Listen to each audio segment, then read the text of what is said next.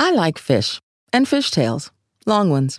The type of fish tales that keep me hanging on every word, listening for the small details, and hungry for more. Most fish tales start something like this Once upon a time. And usually end with some larger than life reality that we all want to live in and understand. The phrase, a fish tale, originated exactly from that fish. Well, fishermen, to be more precise. And usually they tell some version of stories about a small little fishy which was caught, but before the story ends, it becomes Jonah's whale. You know, a story of biblical proportion. But from where and why did they actually originate? And why about fish? What is it about fish? Well, let's take a quick look at biblical Jonah's whale of a tale. In the land of Israel, there was a prophet named Jonah. Jonah tried to love all people and all creatures.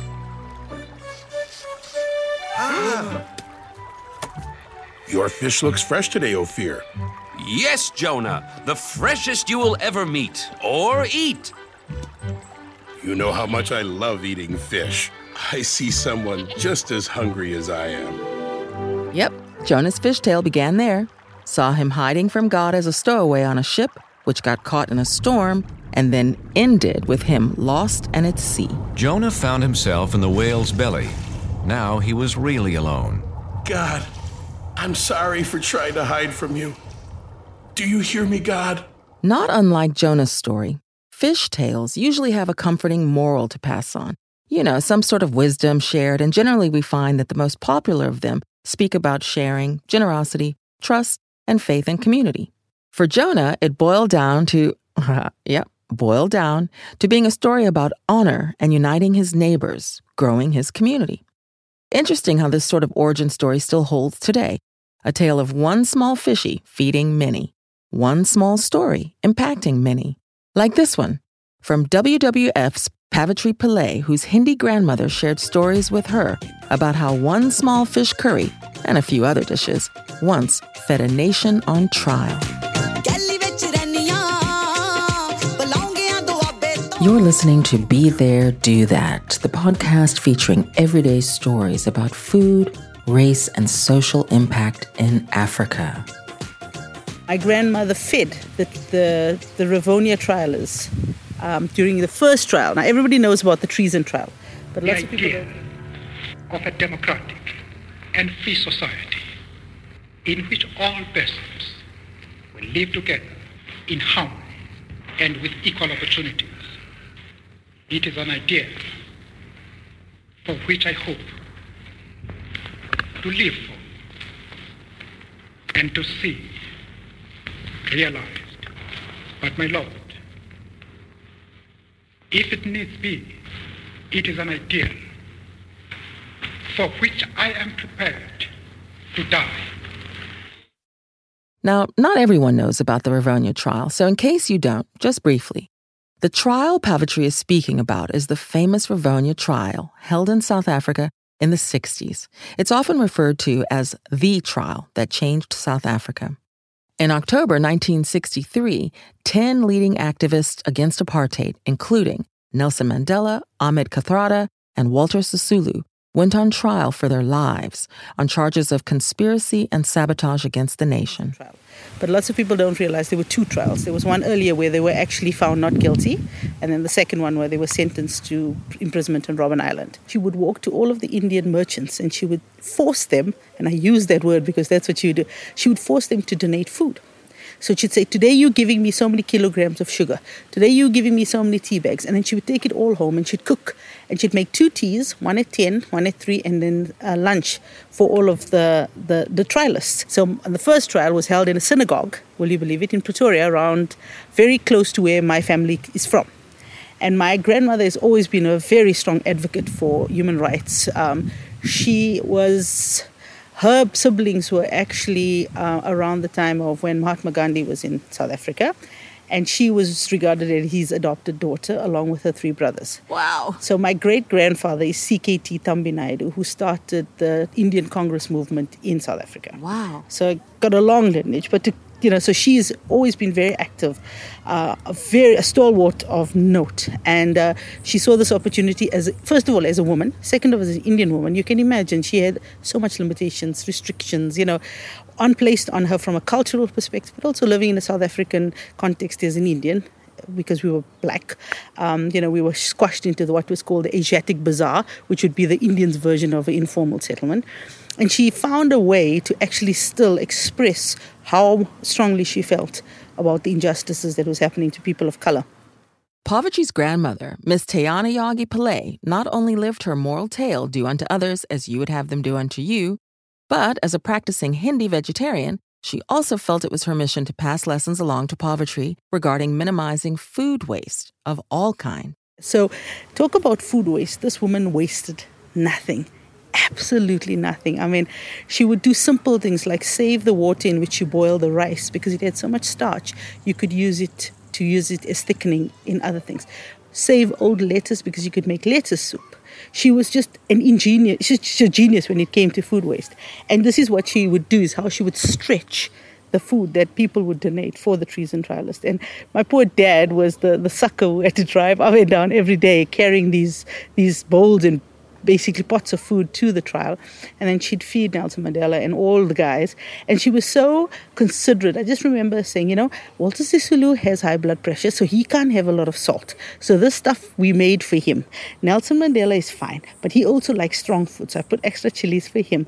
And Ahmed Kathrada is vegetarian, so I have to make sure that he has this food and it has. And just the stories she used to revel us with as young kids. I mean, I used to be in awe of her.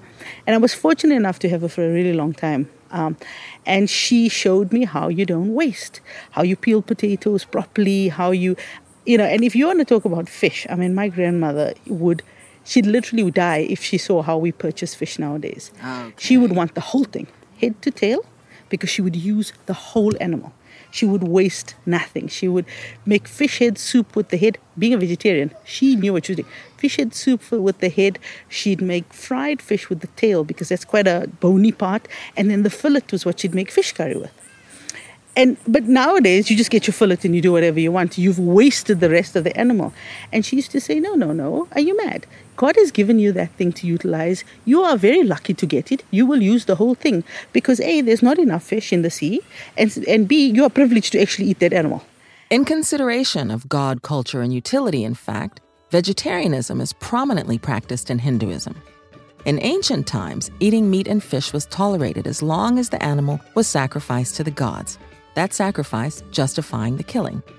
Then, as the tradition of nonviolence, or ahimsa, grew within Hinduism, abstaining from meat and fish became preferred and established as a model respecting the principle of nonviolence. Only when I got older and I started figuring out what she, what she was doing did I realize she was actually mobilizing women. So she'd go and cook in the temple and she'd call the women in the community to help her because in, in Hindu families up in Joburg, everybody gets a meal when you go for prayer. Um, you go for the prayer in the morning and then they serve like a proper lunch. You get rice and you get cabbage, all vegetarian, but you'll get cabbage and get a bit of pumpkin, but everybody gets a meal. And if there are any homeless people, they all we all get fed and we all get to eat together. And I used to just think she was a workaholic and that's all. And she's just way too religious to want to go and cook for God and you know the usual story young people think.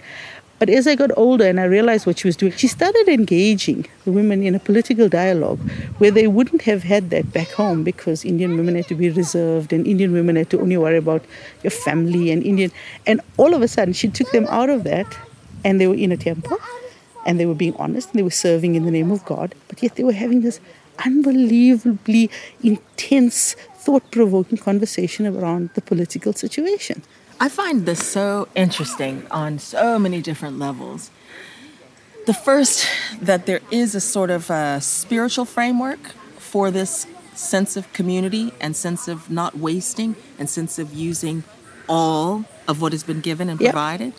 And the next, that in light of doing all of that, people actually can create broader community and that doesn't matter Absolutely. from what community they're in. This idea again of how food bridges these gaps and fills in these holes. Yeah. I thought a bit more about this later, considering that the humble fishtail could be a unifying force in between connecting the spirit, land, sea, and people. Lisa Chiat, producer and creator of Life Stories, an online lineage and memory project, helped me connect the dots this way when considering the humble gefilte fish tradition in Jewish history. Lisa, Yes. tell me about fish. What do you know about fish? You mean fish or Jewish fish? All fish. All fish. So, in terms of Jewish fish, a traditional Jewish, which is called Ashkenazi cooking, which comes from my ancestral kind of geographical line, which is Russia and Eastern Europe, as opposed to Sephardi Jewish cooking or Jewish people, which come from um, Iran, Iraq, and the the African sort of uh, Arabic countries, if you like. So I fall into the line of grandparents who came from Lithuania and Latvia, so it's at Ashkenazi. And for that, the traditional fish, of course, is uh, horror to some and amazing to others, gefilte fish, which in the time of the shtetl, which is the little village that you saw in Fiddler on the Roof, you know, when they had to leave Anatevka, which was the name of the shtetl, the little town, uh, they in those environments they would make gefilte fish, which was really a very clever food that a lot of poor people, because Jews in those days in these small towns were very very poor, they would take all the leftovers of fish and put them together.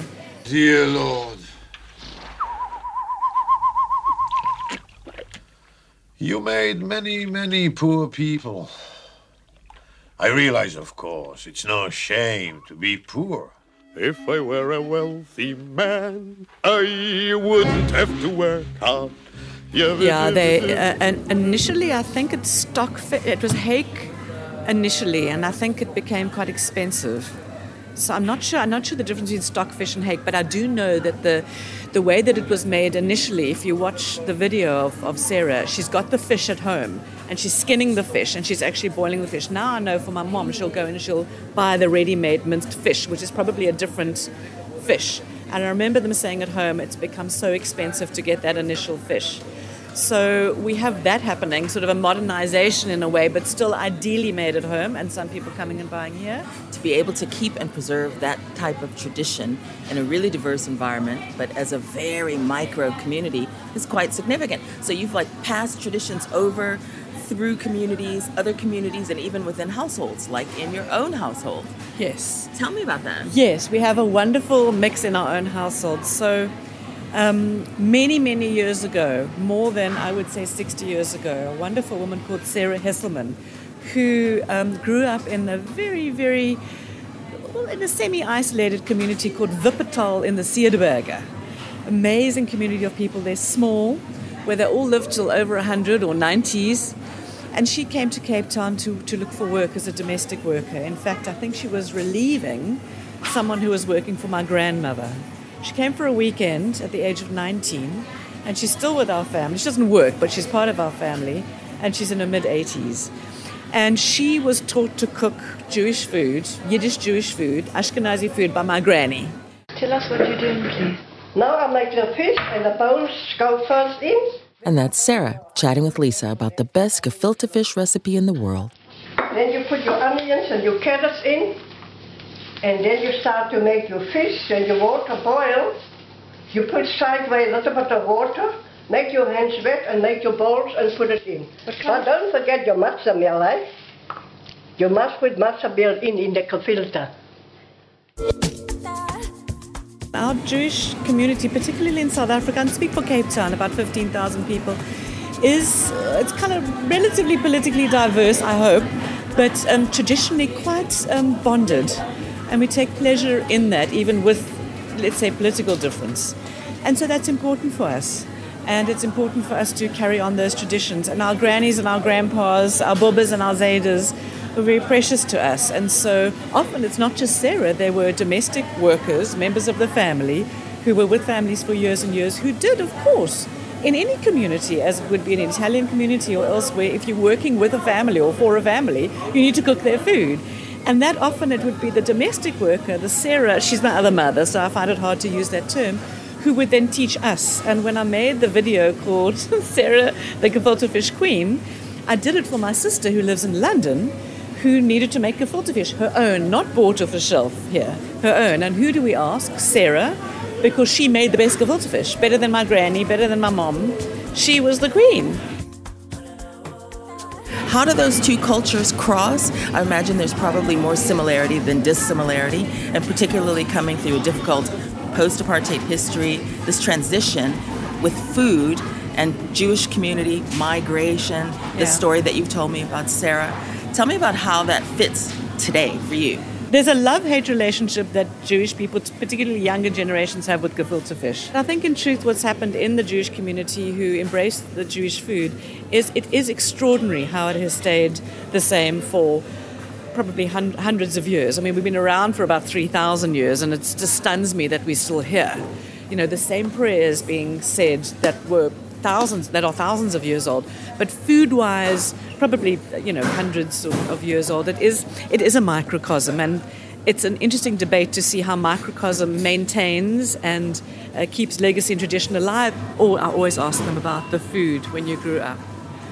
What was the food? What did your grand? We want to know about the grandparents and the great grandparents. What did they make? What did you love? And often you hear the gefilte fish. They love it or they don't love it.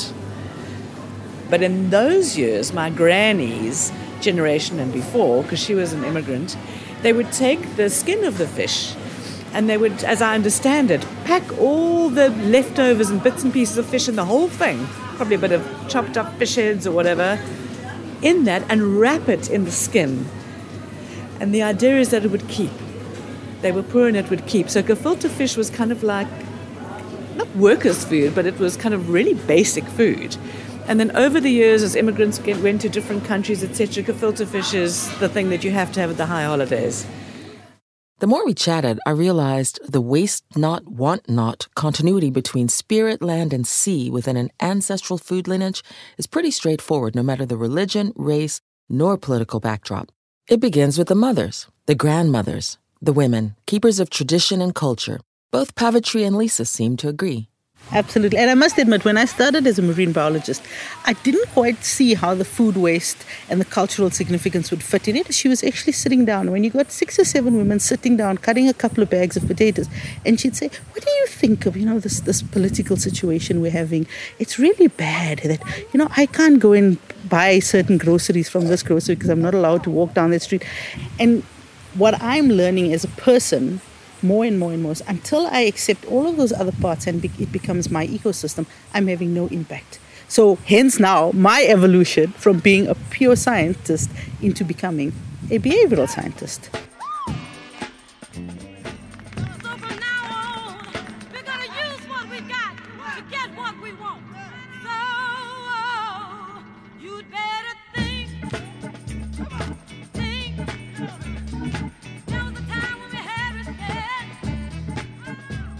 But when you think of, okay, and I don't really know the best way to term this, but when you think of people who, again, just have meager resources, those are those, similar to the story that you and I were sharing about the gefilte fish, where usually people find the deepest, richest cultural lineage tradition. So for the Jewish people, it's around gefilte fish. They use the waste of other fishes, Mm. mullet, pike, other fishes, to actually combine it, pulverize it, put it together with something else, and then it becomes a sacred meal. Yeah, yeah, yeah. And the same that you were saying as with your grandmother. You know, there it was again to feed people who had meager resources doing exceptionally deep sacred work.